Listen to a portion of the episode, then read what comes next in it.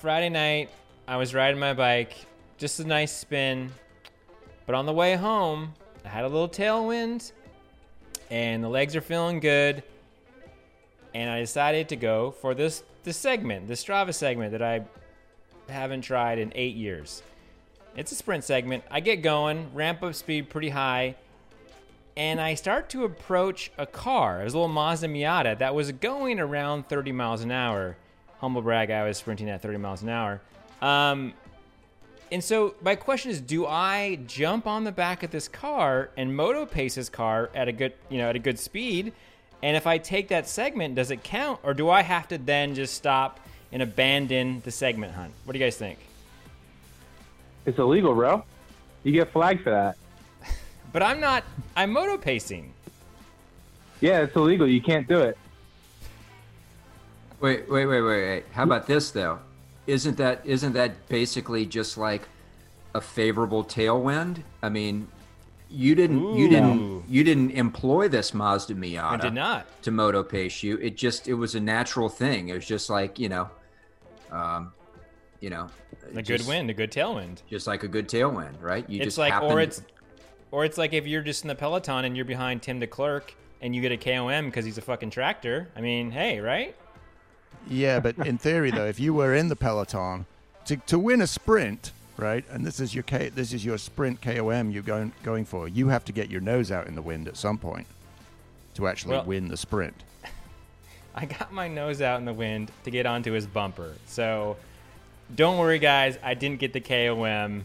So Oh, so you didn't even get it? no, I didn't. I was a second off. I, I was gonna say like, don't confess to it over the air here because then somebody's gonna flag you. Like, if you got the KOM, just stop talking. I think you need to consult Townsend on this one. I'll call my lawyer. Okay, Strava Yeah. lawyer, one eight hundred. KOM legit. wow. the- You might have you might have just uh, helped me. You stumbled upon a new career for me.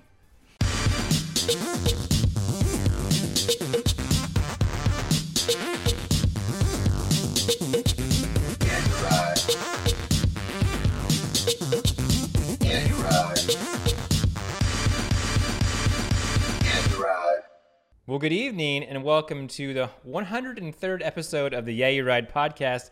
This is the Bodie Bodie. Hey there, Bodie. This is the T Bone. This is Sir Cheerio, Oxford comma. And this is Tom Gibbons calling in from his cell phone because his computer died.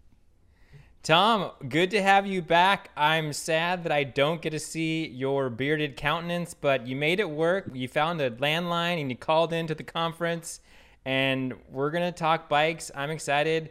You know, every morning I wake up and I doom scroll Twitter, and I just cannot believe the news that I read and the the different level of hell that we are descending into. And you know what? The the the 2020 cycling season's like hold my beer because holy crap the carnage the shit that happened this week this weekend uh, was pretty pretty insane so I, I i there's just so much to jump into let's go into the the the Dauphine criterium Wait, Bodie. Before you before you just sell the doom and gloom to everybody here, okay let me just say, yes, there were lots of crashes. There was lots of carnage. Um, it was a pretty, it was a pretty rough week uh, in that respect. But guys, in terms of the bike racing that's back and the amount of bike racing we're watching, this has been the best week of the 2020 season so far. Yeah, you're right. Uh, not it wasn't all doom and gloom. There was there was so much racing. There was so many things happening that it was uh, it was a lot to take in. But yeah, I agree, Townsend. My joke that will probably only land if you live in New Orleans is is that it's the Dauphiné, right? The Criterium de Dauphiné. But in New Orleans, we have a street that is spelled the same way, and it's just Dauphine. Dauphine Street Criterium. Dauphine Street Criterium. I used to live on the corner of Dauphine and Desire. For any, any of you uh, Tennessee Williams fans. My uh, my bedroom is painted a, a shade of blue that's called Dauphine Street Blue. In fact, it's a it's an approved French Quarter exterior color that I that I use for the interior of my uh, bedroom. Fun fact. So for the for the rest of the episode, can we just call it the like the Dolphin Twilight crit, or just the Dolphin crit? I like it. Yeah. Yeah. And it's a classic crit format, right? Five days, all mountain finishes. classic, classic crit. Yeah, Yes. not a not a uh, not a grand tour for the sprinters, is it? No, so I mean, is it- is the Dauphiné always this mountainous? I mean, they had that first stage, kind of a classicy roller stage. Wout van Aert uh, wins that, but the rest was just climbing all day long. Is was it was this a cha- because of the sort of shortened season, the tour Yeah. coming up in two weeks? It, did they did this promoters change it a bit? Well, you're right, sort of both ways. It is typically more of a climby tour for sure, but this year I think definitely was more climby uh, than most years. So yes to both questions, quite quite honestly. Yeah. And it usually Um, has a TT. There's usually it's like usually what eight days the Dauphiné, seven or eight days, and uh, it, but it also has usually features a couple of the climbs, the key climbs that are going to appear in the tour, the alpine climbs from the tour. So it's a little yeah, they, they preview. a lot of times they uh, a lot of times they workshop uh, workshop some tour stages. The really interesting thing about this the the Dauphiné is the the Dauphiné is that you know it really was kind of a jumbo Ineos battle going into the tour. We were going to see you know. We, we, I mean, one, we didn't know if was Froome was going to be on the Ineos squad, and I'd say based after this this race, I don't think he is. Uh, he didn't look good, but you know, we also we saw Jumbo being very dominant, uh, but then you know, gu- guys are crashing out, and it's so it's kind of kind of throws this all up into the air. I, I'm I'm just wondering, you know, what what what can happen in two weeks? You know, there was talk about like you know their form is not you know the the tour is two weeks away and the big mountains are three weeks away, so they don't want to be on point. And Roglic is is is is too fresh too soon. Um, what do you guys think? I have a question for the group first Mm. before we jump into that. Yeah. If Bernal if Bernal doesn't pull out, do you think Roglic pulls out? Hmm. That's I don't know. I didn't even think about that. Do you think that sort of gave him an out of like, oh, they're saving Bernal, we should also save Roglic? Very possibly. Do you do you I think thinking about do you think they were saving Bernal? Like, is and do you, is it is it is it that he he didn't quit because he couldn't go on, but he's like, well, I've lost as much time. What's the point of finishing? Yes, definitely Yeah. that. That's why I say quote unquote back problems. Nobody pulls out of a nobody pulls out of a bike race that they might win because they have back problems. like Roglic kind of did, right? Like he could have continued. They decided to rest them. Yeah, and well, I'm I- wondering if good. Yeah, no, I think that I think to the to the point of your question, I think you're right. Um, uh, if if Bernal doesn't pull out because he doesn't think he can win, um, obviously uh, Roglic doesn't doesn't um, Roglic doesn't pull out if he doesn't crash. But once he once he crashes and and needs some time to recover, I guess um, I think you're right. It gives him it gives him an out to to to pull out and rest. I think that both of those guys quite clearly could have gone on had they wanted. Um, although I don't know, I don't have any inside information. Roglic did look pretty pretty beat up. I think I texted you guys saying, you know, it looked like he looked like a, a raw piece of steak Yeah. on that on that stage. Yeah. Uh, but he but he finished at that stage pretty strong. Didn't lose any time. I guess you know adrenaline can can do a lot in those situations. So I suppose once he got off the bike and you know got that adrenaline out of his system, it all you know probably started hurting a good bit worse. But yeah, I mean, um, d- de- definitely that was both of those both of those uh, withdrawals were were were you know saving for the tour related. Do you think? Okay, so after the Dauphiné, do you think Froome is going to the tour? No. I don't. Uh, after the Dauphiné, I'm I'm not sure anybody from Ineos is going to the tour if that was the if that was the audition, right? Well, we know Sivakov is. I I think they should send him to the tour purely as a red herring because they can cut him loose 80 Ks from the finish, and the other teams will have to respond. and they'll have to track him down because he's Chris Froome and you just never know, right? Mhm. And so maybe he's tracked, but before the final really kicks off, they can just send him on a climb and sort of make the other teams do work way earlier than they otherwise would have, which could then swing in their favor late in the stage. So I think they should take him, but we'll, we'll see. Yeah, that's interesting because what's you know, there was one stage where Ineos had to train. They had the four, five person train and and they were setting up and it was just it was just the same thing we've seen before. Uh, I believe it was stage two, and they got down to the last rider. Froome had to pull out before it was his pull. Bernal struggled to stay on to his train, and then I- forget who attacked, but their train didn't do anything really, right? So at this point, maybe those tactics that they used to employ are just are not going to work anymore. And the idea of of sending Froome super early and just throwing these haymakers, you know, maybe trying a little bit of the Movistar tactics, but like this might completely change up Ineos's game plan, and I'm kind of excited for that.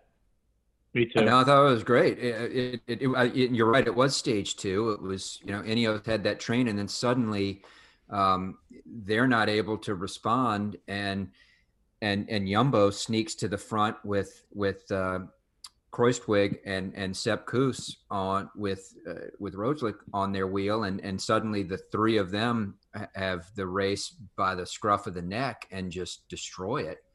Um, and and and that's when when Roglic, uh, I guess Roglic won that stage, right? He did, yeah, yeah. he looked. I mean, he looked great. Yeah, He looked. That was the stage that it was like he he's. I mean, he looked strong.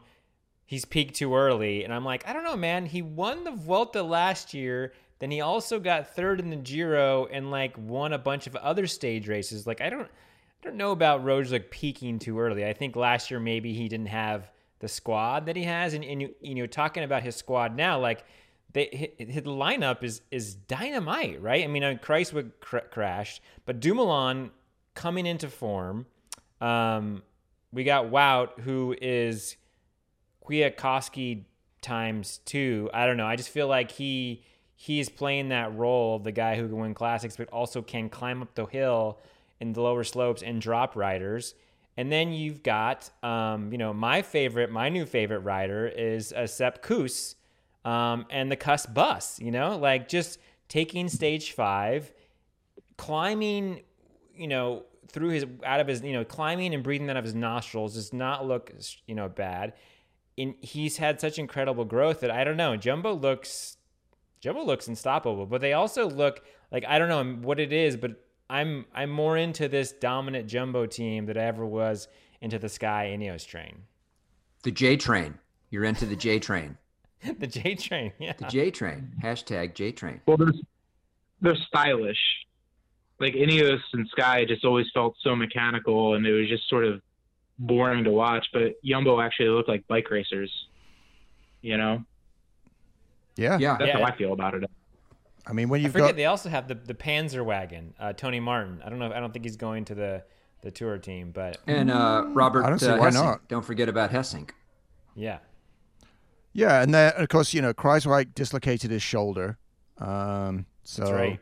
So you know okay. I don't know. We don't know how bad if there's any like tears and stuff with that or or anything. I saw a picture of him and it looked pretty gnarly. It was like a picture of him from the side, and that was a really bent coat hanger right there. Oof. Um, but yeah, so I mean, they're a bit banged up right now. It's two weeks till the tour, or less than two weeks now till the tour starts.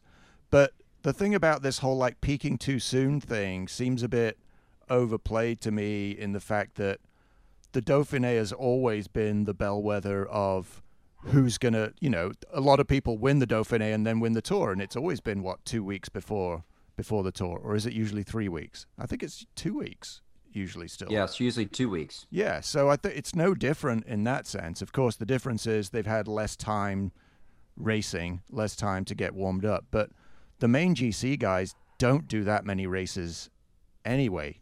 They don't tend to, do they? You know, they kind of have a break between, often like a break between Romandy or something, and then and then the Dauphiné, and then the Tour. That's kind of the that's there's the two paths, right? Romandy Dauphiné Tour, or there's I don't know what the other ones are, and then Tour de Suisse and Tour.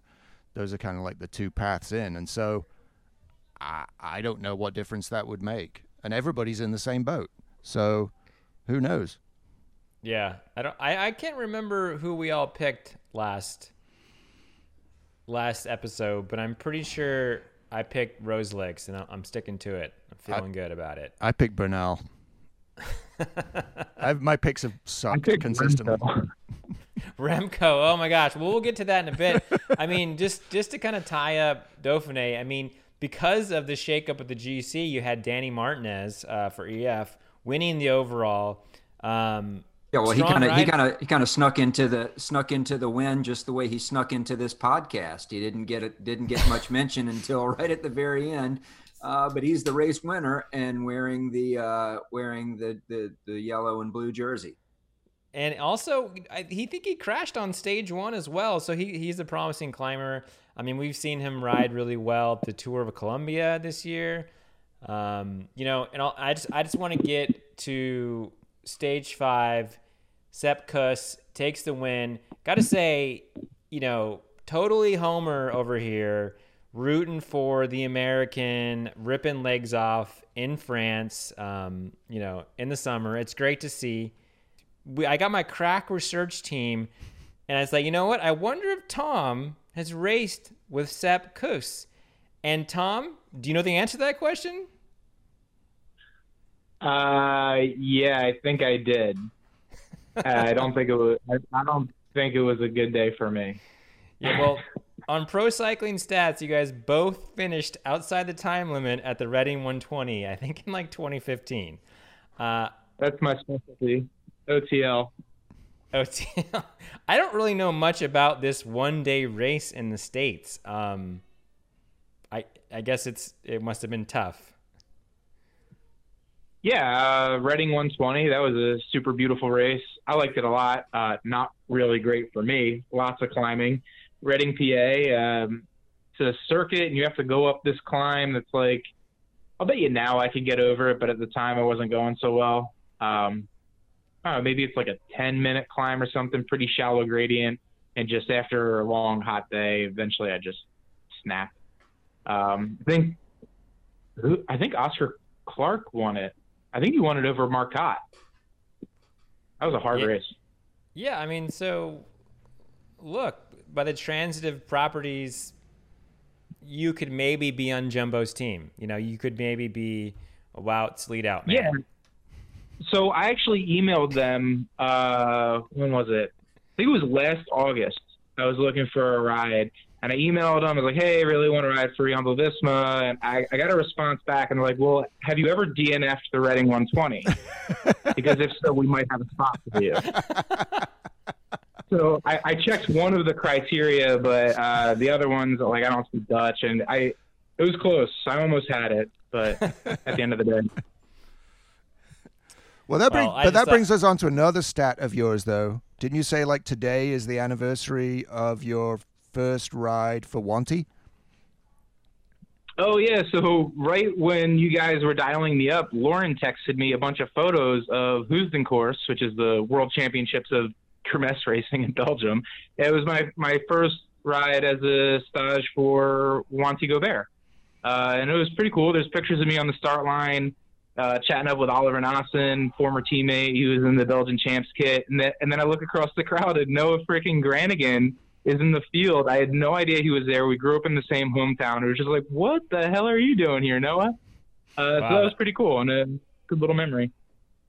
So was this Yeah. before? This was before the Tour of Britain, then, Yes. right? Yes, Tour of Britain. probably a month before. Yeah, late late summer. Tour of Britain, Wow, same that- time as the Vuelta, usually September. That's a good memory, Tom. Uh, you know, I think Yeah. we we think you know that's cool, but I think you you know being on this Yeah You Ride podcast instead is is kind of a step up. Some some would say. I say. think so. Um, Although you well- did, you you did almost uh, DNS the podcast today. Uh, That's true. Last minute. You know what? could- Yeah, I, I podcast like I uh, race bikes. You know, just stubbornness, and I think that gets you through a lot. If you just keep pushing and pushing, you'll maybe your audio quality will suck and you'll be a little bit laggy, but you'll be there. You'll come through at the end with a good quip. Uh, so just get it ready. Get your sprint ready. Yeah. Well, let's let's move on to the Vince Lombardi race that happened um, this week this weekend. The, the second classic, right? Second monument. Monument. Second monument of the year. Il Lombardia. Uh, the race of no falling leaves because it's summertime. Yeah, because it's Falling usually the leaves. last monument of the year. Oh, did you say the? Did you? Did, what did you say, Tom? I said the race of falling Remco. Mm. Exactly right, and that's sort of the one of the big stories. Um, some of the more carnage was Remco kind of overshooting a turn and launching off a what sounds like a thirty foot high bridge uh, to a ravine below, and as Patrick Lefevere said, you know, nothing matters, you're alive. Sounds like he fractured his pelvis and punctured a lung. Um, but that was a pretty pretty rough moment, um, especially in the broadcast, right? Because you're watching the race, and then all of a sudden the, the the cameras pick up a bike just leaning up against the bridge, and they're like, "Oh, I think that's Remco's bike," and then you're like, "Oh, that's not good." And I, Um, I thought at first I was like, why are they looking at that bike? Because it looked like it was like belonged to spectator there who would just like you know park their bike Prop. at that corner. Yeah, and then like went to go take pictures or something. Yeah. Um, but yeah, he was in the lead group, um, looking strong. I mean, he was he was the odds-on man to win.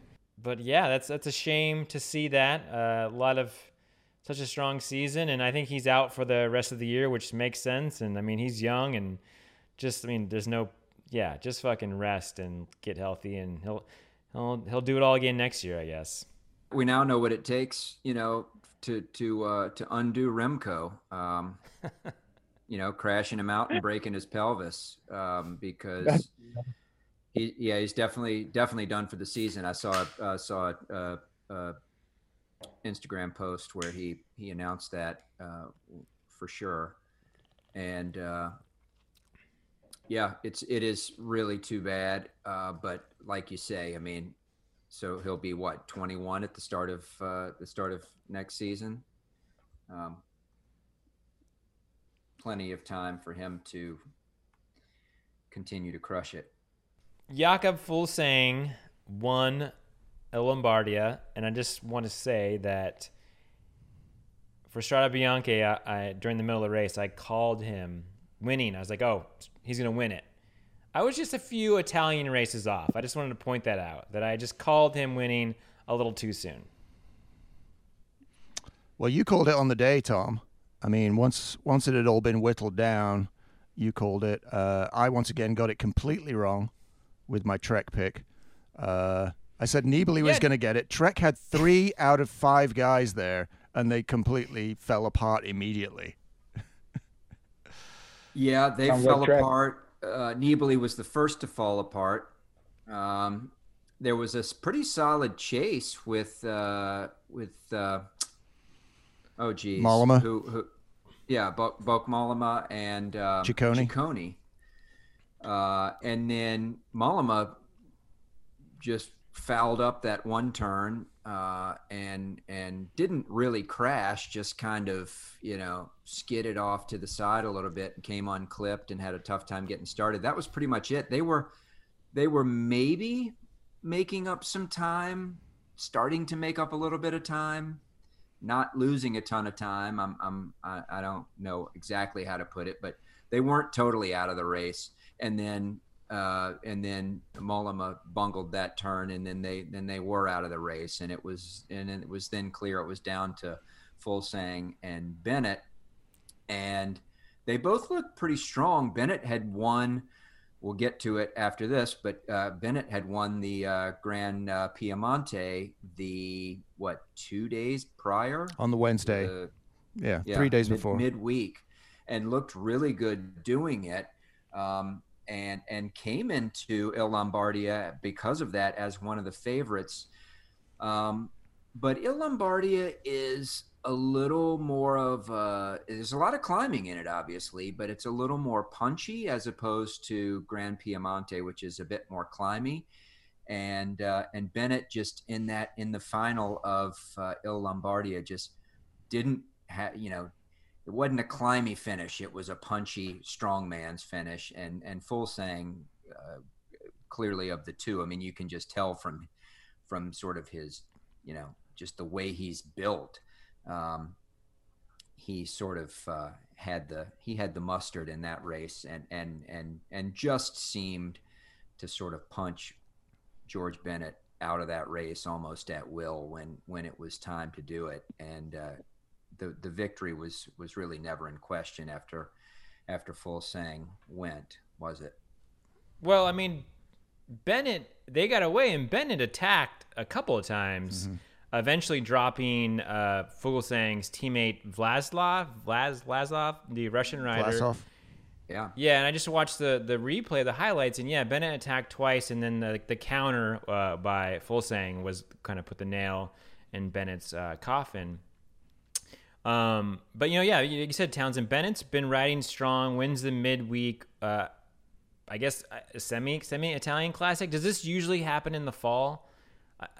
some of these races I've never even heard of. Yeah, um, there's a bunch of Italian races usually that lead up to Lombardia. Lombardia, like that week before. There's a few of yeah. them. I think Piemonte might be might be one of those ones. Yeah.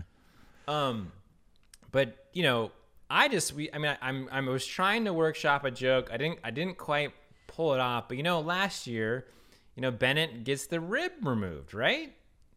So got the rib removed, shaved a few grams. That's why he's going so good. I don't know. Uh, there's there's probably something there. I'm I'm not funny enough. I think that was Tom. Just Tom just left then. I thought that was going somewhere else, and I'm I'm glad it was a weight joke. well, he did he did tweet out last year. He said he's after his surgery. He's like just to get ahead of this it was mostly cartage, and it was no, it, it was it was 20 grams, and no, I can't. So I think George Bennett, you know, was smart enough on that, and he's a funny guy. He, he's a good follow on Twitter. Um, but yeah, throw Bennett into the ring for the Tour de France squad too. I don't know, he might be on that squad, but I mean, I would think so. Yeah. You don't think so, Matt? No, I do think so, definitely. Yeah. Yeah. So in both those races, somebody else of interest was there. Uh, in Grand Piemonte, MVDP finished third. Uh, right. So he's, you know, and that, you know, he's been hauling himself over those climbs. And he was kind of, even though he didn't, I think he finished 10th overall at, uh, at Lombardia, but he was that the whole race blew up on that third from the last climb, the um, Muro di Sormano, and that's uh, like you were saying, it's like more of a punchy thing. That's a that's a serious climb, That's yeah. Romano climb, the one that's got all the text on the road on the way up, and it gets really steep in places. But um, he just got distanced from that lead group at just near the top, and managed to claw up a bunch of time on the descent um, and then got stuck in no man's land. Super, super sketchy uh, descent. Are we talking about Grand Piemonte now? No, I was talking about no. I, in this case, I was talking about. No, we're talking about Van der Poel now. Uh, I'm sorry. Yeah. It's, it's it's it's Matthews, Matthew van der Poel minute. it's Matthews van der Poel minute. Uh, yeah, I'm a big fanboy. Uh, so no, I was talking about the Sormano, the, that and that descent off the Sormano, which is sketchy. In uh, I mean all those descents towards the end of Lombardia are sketchy, but the other one, the um, in the Piemonte, it was super sketchy because it was wet as well, wasn't it? And it was right. it was pretty nasty. But no, I thought he was pretty impressive on the Sormano, and he dropped Mike Woods. So, you know, he did. Yeah, I mean, so guys, what do you think? So, if he would have been on rim brakes, would he made it over the hill? I don't know. Absolutely. Let's get a ruling. I mean, yeah. So, did you see what the ahead, disc brake with the Remco? Yeah. No. What? Yeah. I mean, crashed him out. Yeah. rim brakes all the way. I like this has made up my mind. I'm going back to rim brakes next year. Good luck finding a manufacturer who will give you a rim braked bike. Bianchi. Yeah, apparently. right. Bianchi will do it. Yeah. Well, Bianchi did sponsor a local Louisiana team for many years. I don't know if they still do, but hey, it's possible.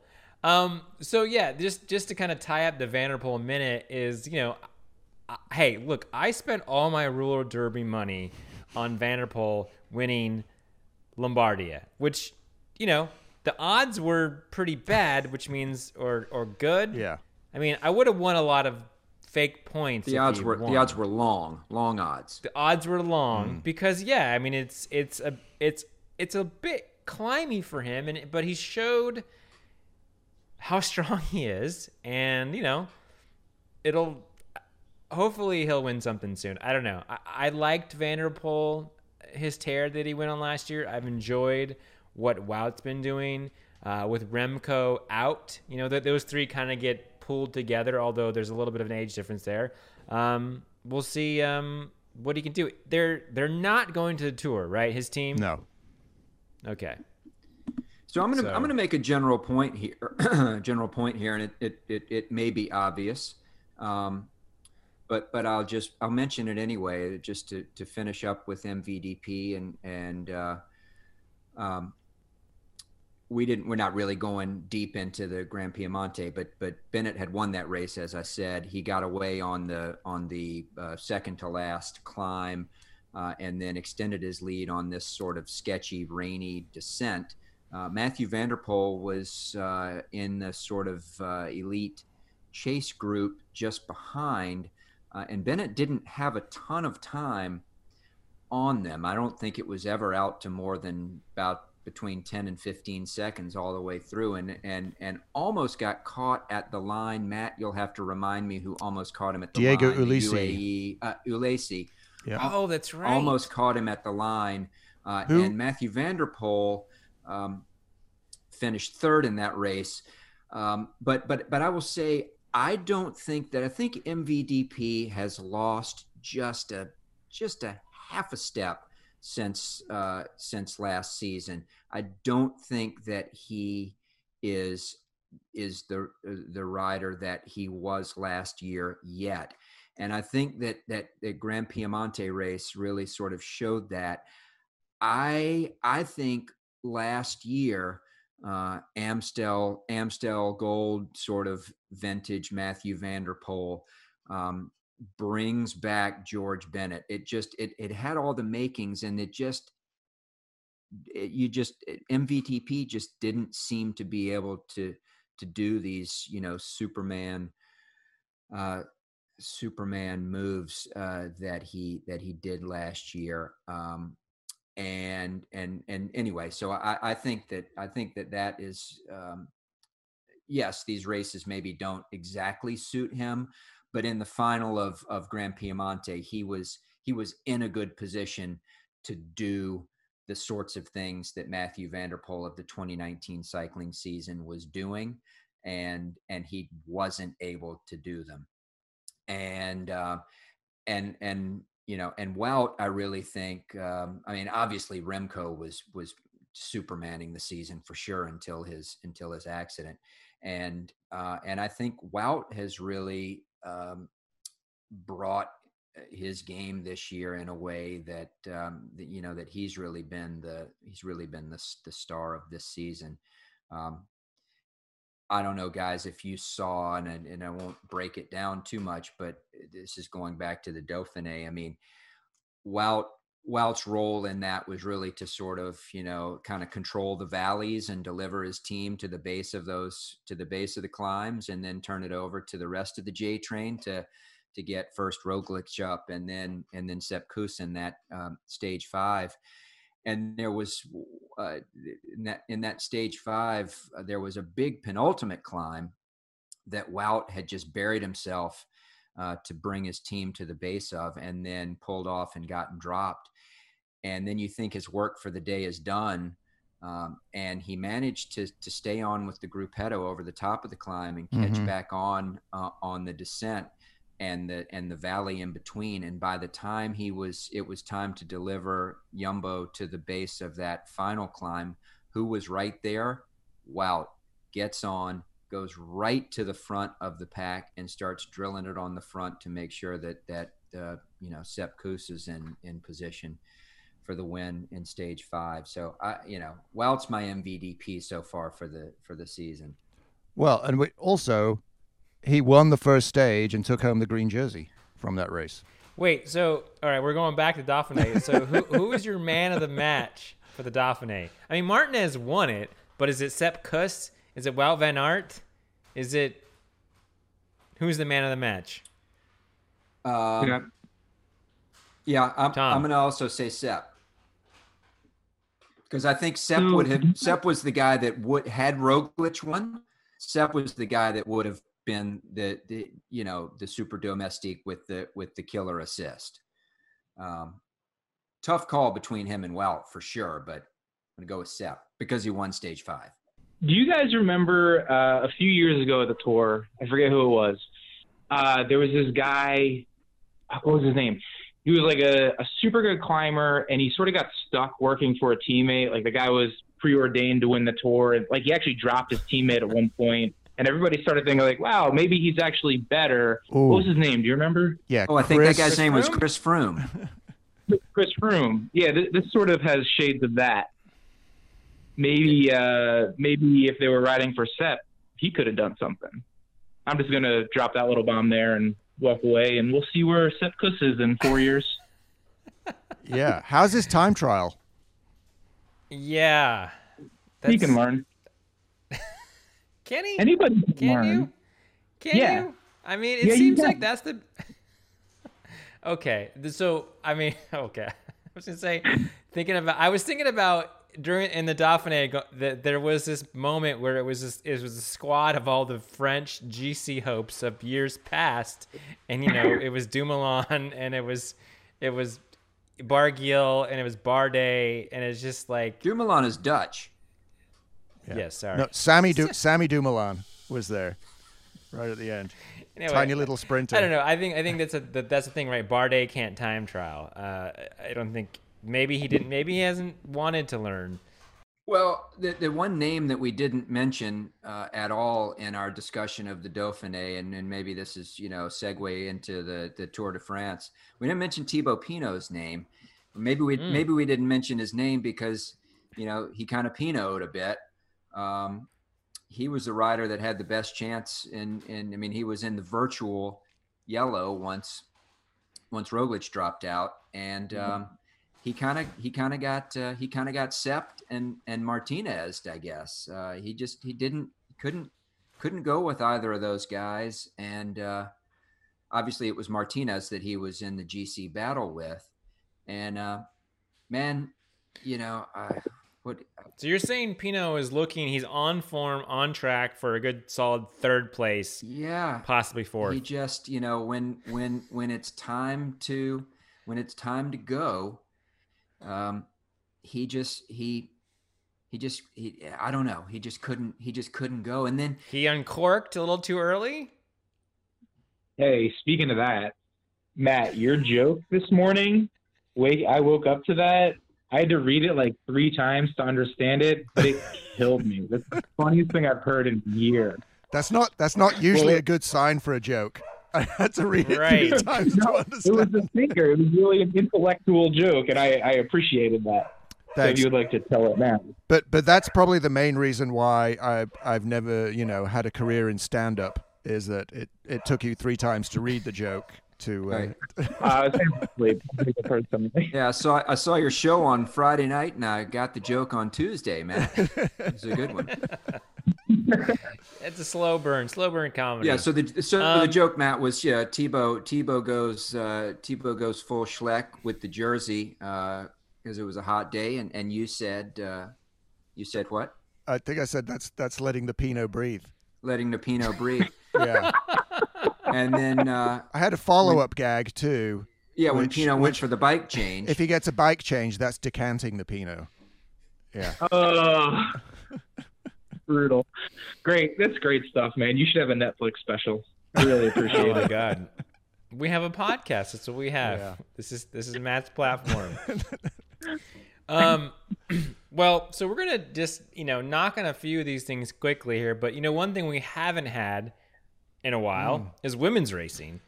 Um, but luckily that gets started again with the uh, there's a race tomorrow, Tuesday, the Giro de Emiliana, Yep.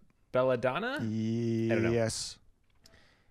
it just I was just thinking in this super condensed schedule, we did we did kind of not have some women's racings for a while. You know, there is no women's Milan San Remo. Uh, there, you know, obviously there's no women's Criterium de Dauphiné, but luckily that's coming back on board. Excited to see that. Talk about that stuff. Um, But already, uh, but- one team has pulled out, which was um, they've changed their name now. It used to be oh Ali yes, Cipo- that's right. formerly Alé Cipollini, and now they're called something Coup or something Car, something. Yeah, they got all their bikes stolen. Yeah. That's which happened to Trek uh, not long ago. To the Trek women's team. Yeah, crazy.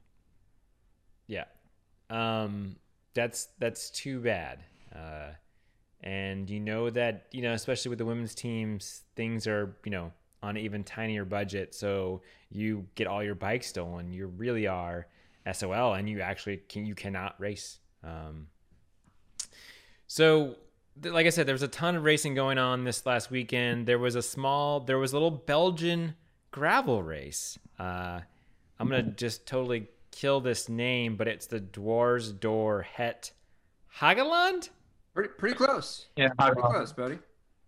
And Tom was convinced that he had done this race. I was And- positive. I was excited because it's like, great, we'll have someone on the podcast who actually did a race, and you know, like, turns out you did a different gravel race, Tom. Yeah, some other stupid bullshit Belgian race that shouldn't exist. So did you did you do Schaal Sels? Is that what it's called? Yeah, Schaal Sels, Schaal Sels 2015. Mm. Uh, yeah, yeah. Wait, 2015. continue. that wasn't the year van der Poel won it. No, No, uh. Robin won it, but yeah, if you look at the okay, so if you look at the top 20 of that race, uh, there are two things to note. First of all, there is no top 20; only 19 people finished. and second, Top Sport Bland, Topsport Vlaanderen that year was a goddamn World Tour team. So you had Oliver Naesen second, right? And then a little bit further down the order, you have Snelly Yellow Ace, who now races for I think Lotto or did. Mhm. And then you have Ed Theuns. Then you have Tim Declercq right. and Hayden who's a beast on the track. Like their squad that year was just absolutely unfair. They could have won any race on the calendar, and they didn't win So, yeah. today. But yeah, Looking Holy at smokes. 2015, 2015 Schaal Sels, Oliver Naesen second, Tim Merlier third. Tim Merlier got third at Dwars this last weekend. Also, uh, your friend uh, Dylan Groenewegen in 14th, Wout Van Aert in 17th. Yeah, 19 people finished that race. Um, anyway, so, but let's go back to Dwars, which because it is it is it's Belgian gravel. I mean, I tuned in. I I, I downloaded the VPN Hola and or Ahala Hola Hola Hola in Spanish. Yeah, I haven't done a VPN in so long. We've been spoiled with really good cycling uh, coverage access, but I tuned into the Sporza feed and it was it was like Strade Bianche when there you couldn't see the racers because there was so much dust. And uh, Jonas, sorry, Jonas Rickaert from Alpecin Fenix. Oh my God, Alpecin Fenix won the race, but he was in the break with Nils Eekhoff, and I was like, who who is Nils Eekhoff? I recognize that name. It's the U23 kid who got D- DQ'd from Worlds for drafting uh, on the back of a car on the way back up to the after getting flat. So remember that the next time you're thinking about taking a Strava segment, Bodie. Way to tie it all together. There you go. um, well, the fun, the reason I tuned into this race because there was a lot of cyclocross racers who were going to be at, at this race. Um, the whole Telenet Fidea Lions team. Uh, you know, we had Gianni Vermeersch who got third. So uh, Tim Merlier got fifth. Um, but you just look down Toon Aerts, um, winner of the World Cups in the States last year, winner of the World Cup overall two years ago. He got ninth. Um, I don't know. Interesting to watch sort of like a local, locally, local ish Belgian race. Um, and just see some of the names who race in these these events. I saw some uh, photos on Twitter, and they were they were photos and uh, with a post that was a little bit disparaging of the race with this with the, the caption sort of like you know this is a road race question mark exclamation point and it was like some guys riding through what almost appeared to be like a cyclocross sand pit like a super Yeah. sandy section where you know just uh you couldn't you just couldn't ride straight through it. It wasn't like gravel that you can kind of ride over. Like tires were slipping through and um you know people were sort of snaking through this this sand pit. So i, I didn't watch the race bodie but did you did you did you catch that? I mean was that representative of the parcours I, I didn't. I mean, that was a really good photo, and I didn't know the roads looked that bad. I'm assuming that was one sandy section, but it, it definitely looked like a pretty brutal, gravelly race. Um, Tom, tell us tell us about those conditions. You've been in similar races. Yeah, those second tier Belgian races are like, I don't, they shouldn't exist. They're so crazy. Uh, that, so I haven't done Hageland apparently, uh, but I did Schaal Sels, which is a very similar race, and it's just, I think there was like 30 Ks of cobbles, and then there was an additional 50 Ks of just off road. Mhm. And when you say like, oh, it's like a gravel race, that brings to mind like a uh, uh, like a like a tractor path or you know packed path through. what- No, like no, we were riding through like people's yards. Yeah. There was one point we were riding through, we were riding through a cornfield. I swear to God, it was. There were just like six foot tall stalks of corn on the left, and then there was like a space wide enough for a car, and then six foot tall stalks of corn on the right, and then there was a crash where a car got stuck in the mud, and then all of the cars were stuck. Nobody could pass it. Everybody was dropped at this point, so everybody's coming back through the cars and I had to get off my bike and like go into the cornfield to get around the cars and continue. And so that's like the whole race was like that. There was a it had it was nice that day, but it rained the day before, a couple days before, and there was this one section early in the race where it was like a hundred and fifty degree turn downhill off camber onto cobbles, but you couldn't see the cobbles because they were under like two inches of mud and that was the point in the race where I was just like, "Are you fucking kidding me?" So almost immediately, there's no field left. Everybody's in ones and twos. They had to stop the race halfway through and restart it because there was no field left. And I just through sheer persistence and stubbornness made it to the restart. And there were maybe 40 or 50, 40 or 50 of us left. Uh, and then we restarted and straight away I was on Preben van Hecke's wheel, who I think was the Belgian champ at the time, and just like could not follow through this like soft, muddy stuff. My tires are just sinking into the little dirt track. And then I was on Wout van Aert's wheel at one point that didn't last long, and he was just picking his way over this like little tractor path, and I was just like, this is ridiculous. Uh, and then yeah, I mean, you look at the finish. There's 19 people that finished out of probably 180 guys. And this is the same race that the next year, I think Dan Patton was blown off his bike by a helicopter. So like the whole thing is just absolutely bananas. They like they're fun to watch, fun to tell stories about, but from like a road racing perspective, they should not exist. It's not a real thing. Insane.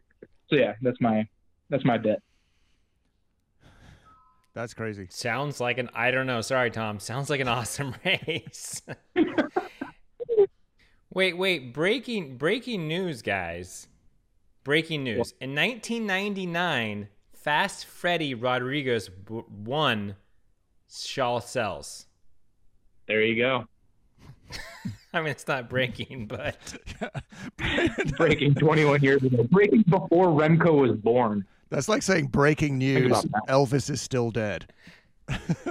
did you know that Freddy Rodriguez won this race before? Matt, did you know that? I did not know that. So it's breaking news to us, is what you're saying. You are you are you are breaking 21 year old news to us right now because I feel like there's a lot of listeners who did not know Freddie Rodriguez, former national champion, uh, won this crazy Belgian race. So there you go. Wasn't he second at Milan San Remo too? Fast Freddy. Wow. I I don't Let's know. get the come on.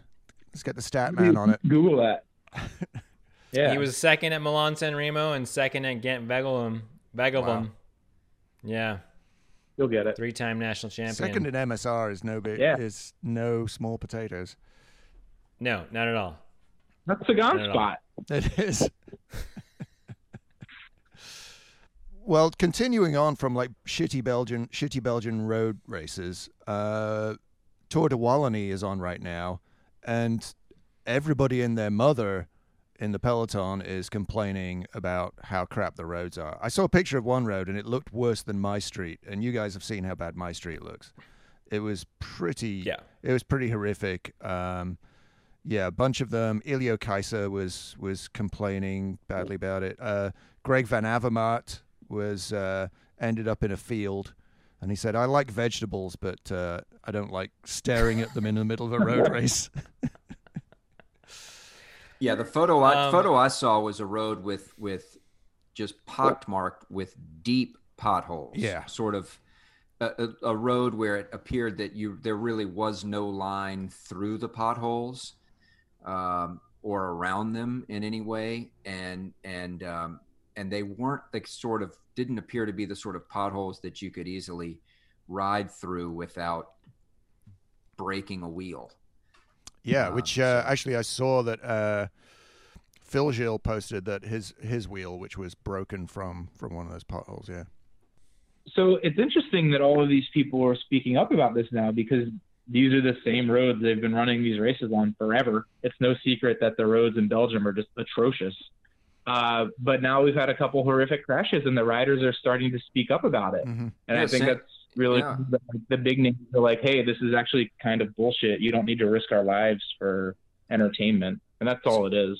Same with same with some of these, you know, crazy, narrow, winding, nutty descents in in some of these races. Yeah, I mean, they, you know, maybe they haven't been on these exact roads before, but but they've certainly. They, they- but Yeah. chances are they have actually been on those exact roads before, and they clear. Well, yeah, the bridge where Remco crashed was where who went over Laurens de Plus and multiple people have crashed there before, right? So you could you could have seen that coming and maybe done something about Yeah, it. those and to Tom's point, to Tom's point last week in the Tour of Poland with the Jakobsen crash, um, you know, shit has gone down there before, and people have complained about the downhill 80k, you know, 80 kilometer an hour sprint, and and um, and yeah, it, it, it's these things have existed, and not only have they existed and people complained, but they've existed and people have complained and people have actually, you know, gotten hurt, and so yeah. uh, what is it now that's that's making riders more comfortable speaking up about this? I mean, Tom, do you have any insight into that? Uh, I think that it's just gotten so horrific, and I think once one person speaks up, it's easier for more people to speak up. But this actually brings to mind another memory of Schaal Sels being absolutely batshit insane. The finish, I got to roll in OTL nice and calm with a couple of guys, so it wasn't a big deal for me. But the finish was on tram tracks. Mm. So there's like a road, and then there's an elevated median, and then there's another road going the opposite direction on the other side of it. So the finish, you rode up onto the tram tracks, and then they had put this stretchy tape over the tracks so you could sort of like ride over it. But as you rode over it, it like sagged down into it and was super sketchy. They were gonna have a bunch sprint on that. Like And if the were- conditions were better, Yeah. put like 40 or 50 guys going into that 12 foot wide stretch with two sets of tram tracks that were poorly covered, and that was going to be their finish. And you weren't riding across the tracks; you were riding parallel to the tracks, along the tracks. Yeah, Along the tracks, yeah. Wow. That is Insane. it's a train I don't want to get on. Yeah, it's rampant. It's in so many of these second tier races and clearly first tier races, right? At the Tour of Poland. And Lombardia. But yeah, it's good that guys are finally starting to speak up about it because I always felt like this is insane. Somebody's going to die. But like, I was nobody. I was just lucky to be there. So I don't want to say shit. So it's good to hear like Van Avermaet and Iljo Keisse and all those guys being like, yeah, no, this is actually insane. We need to change something. Yeah. No, that's important. And then, you know, you're right. And then it really it does take the people who have the standing, who aren't going to risk, you know, who can, like you said before, so many of the riders are so vulnerable uh, with their positions that it takes those who aren't, like Van Avermaet, mm. uh, like Sagan, you know, like Van der Poel. Wow, these guys are the guys that need to speak up and say something. And uh, I hope that, you know, it sounds like the cyclists, the, the union is not doing anything. And uh, I don't, you know, what, hopefully they can, maybe they need to get a new one. I don't know. I know that there's talk of a different cyclist union, but, but yeah, it's, it's got to change. We don't want to see this happen to these guys. You're right, Tom. It's, it's for entertainment. Like we don't, that's not what we want. Yeah, everybody always prays for like a rainy Roubaix, and I'm just like, oh, I wouldn't pray for that if I were a rider. It's insane. but like, as, as, a viewer, you just love carnage, right? Because it's exciting and you want to see the guys struggle. But like, as yeah. a racer, I just fucking dread it. Yeah. Ugh. You know, I'm gonna I'm gonna go on record as saying as a as a fan, I I actually don't like the carnage. Um, right. You know, I I, I mean, look, it's undeniable. You want drama? Yeah. Right the, the fireworks. I, would rather fireworks than than than explosive crashes. Um, and and you know it, it's funny because I was going to use stage five of the Dauphiné as an example of just a fantastic race that didn't have carnage. Uh, but the fact of the matter is, the whole reason that race was fantastic uh, is because um, of the crash of Roglic the day before, which set up the set up the battle that made that stage sort of exceptional. So that that that, that stage benefited by the fact that Roglic had withdrawn because of his crash, but um, it was it was a great stage that was was not great because there was any nutty crash in it. There was one kind of crazy crash when Sivakov went down on that oh, descent. he clipped his pedal, or I don't know what happened there. I couldn't I couldn't really tell what happened if he'd like the paint on the road or something, but he kind of like did a crazy little fishtail and flipped over. Um, yeah, and then got on his bike and caught up and attacked. Yeah. We were going to pick up on, on, it a little bit last week, but we just mentioned a few riders. Tom mentioned uh, his uh, his friend Oliver Naesen, and we were just talking about Greg Van Avermaet. And uh, earlier on, we were talk- we talked about the French climbers like Romain Bardet. So big shift at AG2R going on. Um, so Oliver Naesen's already been there, been there for a few years now. Seems to be pretty happy at AG2R. His brother's there. Did he come on last year to the team? Lawrence Naesen? This, this, this is his first year. Uh, do, do, you know? He was on Lotto. He was on Lotto before? Yeah. And then, uh, so Tom, actually, here's a question for you: Is he, is he a, is he a brother in the quality of a, a Yates brother, or is he a brother in the quality of an Antonio Nibali? Antonio Nibali, Juraj Sagan. Got it. Good bike racer, but not a not a world beater like Oliver. Got it. Um, so so we got the Naesen brothers there, and now the big news is Greg Van Avermaet is moving there uh, for next season and bringing uh, Michael Schär with him, who's a super domestique, and then Bardet is leaving and going to Sunweb, presumably to replace right. Dumoulin, I guess, in a sense, right? I mean, they, yeah, that's true. So I don't know. It's just huh. interesting. They're shifting. Complete. It's like they're just giving up on a Grand Tour thing. Well, he couldn't learn to time trial. I look at a rider like Bardet. I look at I look at some of these GC riders, someone like Quintana. You look already. We are like this. A new crop of GC riders is here, and there is these these riders that have been trying for years, kind of getting on the podiums. I'm even thinking about the Yates brothers. Then this, I, I think about you uh, know what about Barguil, another rider too is like some of these riders get in these roles or they get put in this position of the the GC rider, and really it's like they're not good enough to do it. Like they can't. Mikel Landa is another one. And like, at what point do you just say, you know what, that's not, I can't do that. Like, let me fucking win stages. Let me win the polka dot jersey. Let me just sort of shift things a bit and quit like hitting my head up against hmm. the wall and try a different approach. And maybe, Well, Barguil, I don't know, Sunweb. Barguil's a good example I don't know. because he did say that. He basically said, "I'm not. Yeah, I don't well, want to well, do I was that." just going to say, to yeah, to that point, who's worn more jerseys in the last five years? Jerseys of any sort. I'm not talking about yellow jerseys in the tour, but just who's worn more jerseys, polka dot, otherwise. You know, Barguil, uh, Pierre Rolland, or Romain Bardet. I mean, Romain Bardet is the the guy that you would think of of those three. That's you know that's like the hottest rider. But it's the other two that you're hearing the most about because they're poaching stages. They're doing that role that you're talking about. You know, Pierre Rolland is a guy who's, you know, I mean, guy's constantly wearing some sort of polka dots. Uh, and- not anymore. Nah, not for a while. like five years, dude. But no, I get your point. So it, you know who this is? You know what? This is who I was thinking about. Tejay Van Garderen. Tejay Van Garderen is the perfect example of this guy, this strong American rider who could win Tour of Utah, Tour of California, got fifth at the tour when he was in the white jersey. And then he got put in this position as a GC leader, and he clearly wasn't, and he never was quite up to snuff. And that's that's okay, right? Like that doesn't mean you're not like he had the talent. Like at what point do some of these riders say maybe I should go for different races? And I would say come back and race in the states, but there is no road scene in the states So- anymore. So it's like you like, but I mean, there like at some point, like I feel like do you sort of like take the loss, take the L, and be like, you know what?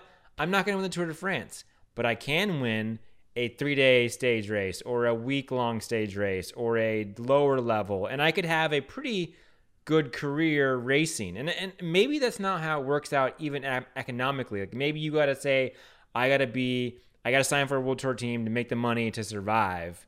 Um, I don't know. I just think about that a Well, lot. Well, I mean, is that a, is that a decision that a rider is making, or is that a decision that the teams are making for these riders? I mean, because you know, sure, riders might imagine themselves as being a certain type of rider and capable of being a GC rider. In fact, we've heard Tejay proclaim himself to be, you know, a, a, a you know a a GC winner, um, and, and then not fulfill that promise. But is that because you know, sure, everybody wants to believe that, but but is it is it teams that are putting pressure on riders to do that? I mean, has AG2R decided we want to be we want to try to win the Tour de France with Romain Bardet, and so we're going to put that on him? Um, I think that I think probably so. I think that's where I think that's where that comes from, not not the, the, the not the rider. I think it's a combination. I, th- I think it's sort of er, you know sort of results play into contract talks, play into a team setting up a program. Yeah, but like at, that at some point, I guess you know, I guess you're right. You get a train rolling towards a certain goal. You really can't just like you. You kind of do have to see it through to a certain point. Um, but someone someone made a joke on Twitter that they you know the way 2020 has been going it wouldn't surprise him if Tejay Van Garderen won the tour. And I was like, hey, that's just a little bit too far. Okay. Yes, but bringing it back. Okay, so bring it back round to Tejay, EF, Dauphiné. So EF won the Dauphiné, sneaked into the Dauphiné win with Martinez. They've had another rider win the Dauphiné. Who was it? Yeah. And so so Talansky is that rider to me who who who kind of was in that mold and then like broke so bad that he had to go fucking do triathlons. I got thoughts. so these guys, they they are they sacrifice so much to be ready for the tour, right? Like, I do not envy a Grand Tour rider because they just have to be crazy about the training, crazy about the recovery, crazy about what they eat, every little thing that goes into their body. They don't get to have normal lives. And bike racers have actually said this themselves, like pros, like I would I would never envy a Grand Tour rider just because what they have to put themselves through. Right. And I think if you're honest with yourself and you look at the top guys, you could be fifth at the tour and never, ever, ever have a shot of actually winning it because maybe physically you're there or thereabouts. But if you're not on the team that's going to support you, like Jumbo Visma this year or Ineos slash Sky for the past decade, then just forget it. It's never going to happen. And so why not refocus yourself, take yourself out of that really toxic hmm environment of the Grand Tour mentality, develop some punchiness, and then hunt these other races like Lombardia, Piemonte, like become more of an all arounder. Use your physiology and your climbing strength to sort of back a punchier rider profile. And yeah, hunt polka dots, hunt stage wins, hunt uh, monuments, and actually enjoy your life a little bit more. Then that that always strikes me as crazy when these guys, yeah, bang their head bang their head against the wall for you know 15 years just to be eighth at the tour and it's like you could have had a very fruitful career doing something else enjoyed it more and had more success Yeah, and sp- and and to that level, that's there's only one guy I can think of right now in the current world tour who's been capable of doing both of those things. Uh, Sepp Kuss. Well, we don't know. We don't know that Thomas. yet. Uh, Yeah. no, no, close. But there's somebody who's even more, who've been even more successful than that. Actually, significantly more successful than that. Nibali? Yes, Wait. exactly. Nibali. Yeah. Yeah, Nibali. Yeah. Well, I think Nibali is an exceptional talent, and that he's just also a really good bike racer too. So he like he has the skills to descend, right? Which being a demon descender opens up your doors for a lot of different opportunities, right? So yeah, But he's also Yeah. he's an It's attacking, exciting racer as well. Yeah, it's interesting. It was int- it was interesting to see him in Lombardia struggle and and get dropped, right? And him get dropped by uh, Fuglsang and Bennett, and it's it's sort of like, you know, he's peaked, right? We, we he's on the he's on the downslope of his career, right? I mean, it has to be. I mean, he's. I, I don't I don't seriously think is he going to the tour, or is Giro, he going to Giro? Okay, I mean, I don't think he's going to win a Grand Tour again, but maybe he will. But it was it was interesting to see that it was sort of kind of like this this end of an era a little bit, you know. It's kind of sad, but you know, I don't know. I'm I'm wildly um, speculating now. Go ahead, Tom. Is Fuglsang going to the tour Good question. That's a good question. Who is this? Uh, I suppose Lopez. He's, Mm, Oh, su- yeah, Superman. Where he has been so he looked okay on on Sunday. He looked okay-ish. yeah, he was animating. He was animating stage five. I mean, he, he looked like he was he, was getting dropped, and then he did total like I was saying that was a total Badger move. He got like completely dropped, clawed his way back up, and immediately just went straight off the front and attacked. Yeah, well, that that was his that was his final stick of dynamite. I Right. mean, he he that was literally he he I guess sensed that the tank was getting empty and and and he was just going to go ahead and empty it and see what happened. And it for a second it it looked like he was about to get away, but uh, didn't, and then ultimately was you know not just reeled in, but but but then summarily dropped.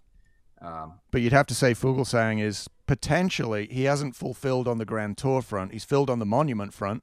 You know, he's got two monuments now, and but he look but he's been there or thereabouts in Grand Tours.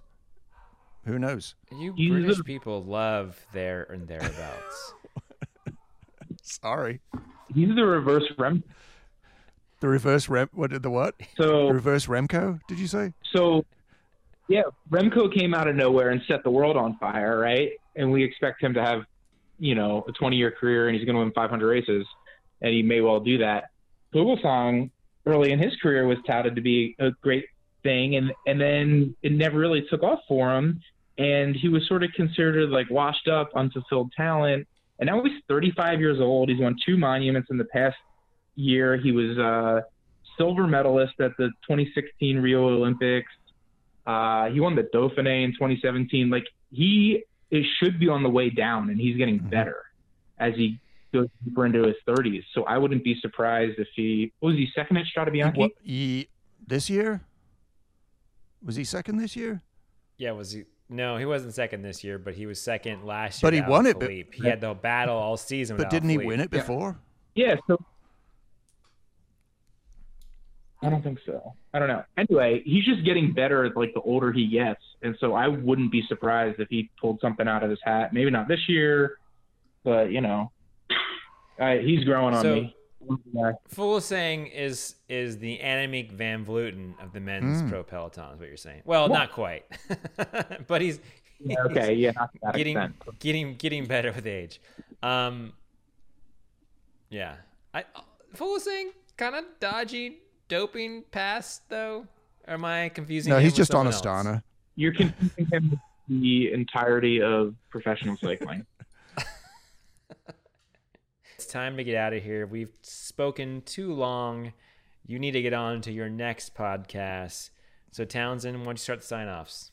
All right. Well, this is a T-bone, uh, and like uh, a number of us on this podcast, I have hopped onto the Kuss bus, um, or if you pref- if you prefer in French, I have hopped onto the Cus bus.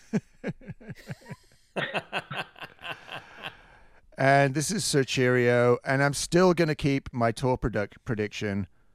It's going to be Bernal again. This is Tom Gibbons, and uh, Remco's still going to win the tour. with a broken pelvis. I love it.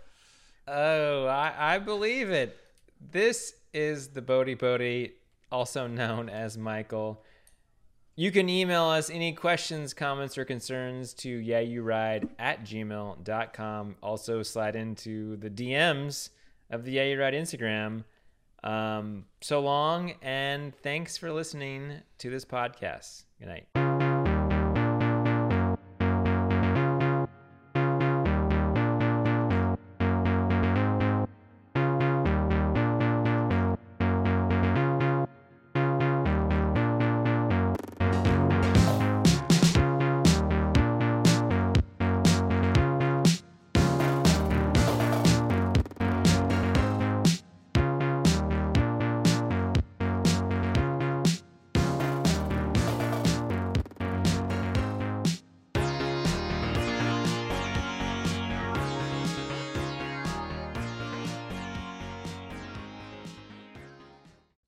Great. So what's weird is that I got signed out of my Zoom during the middle of this call.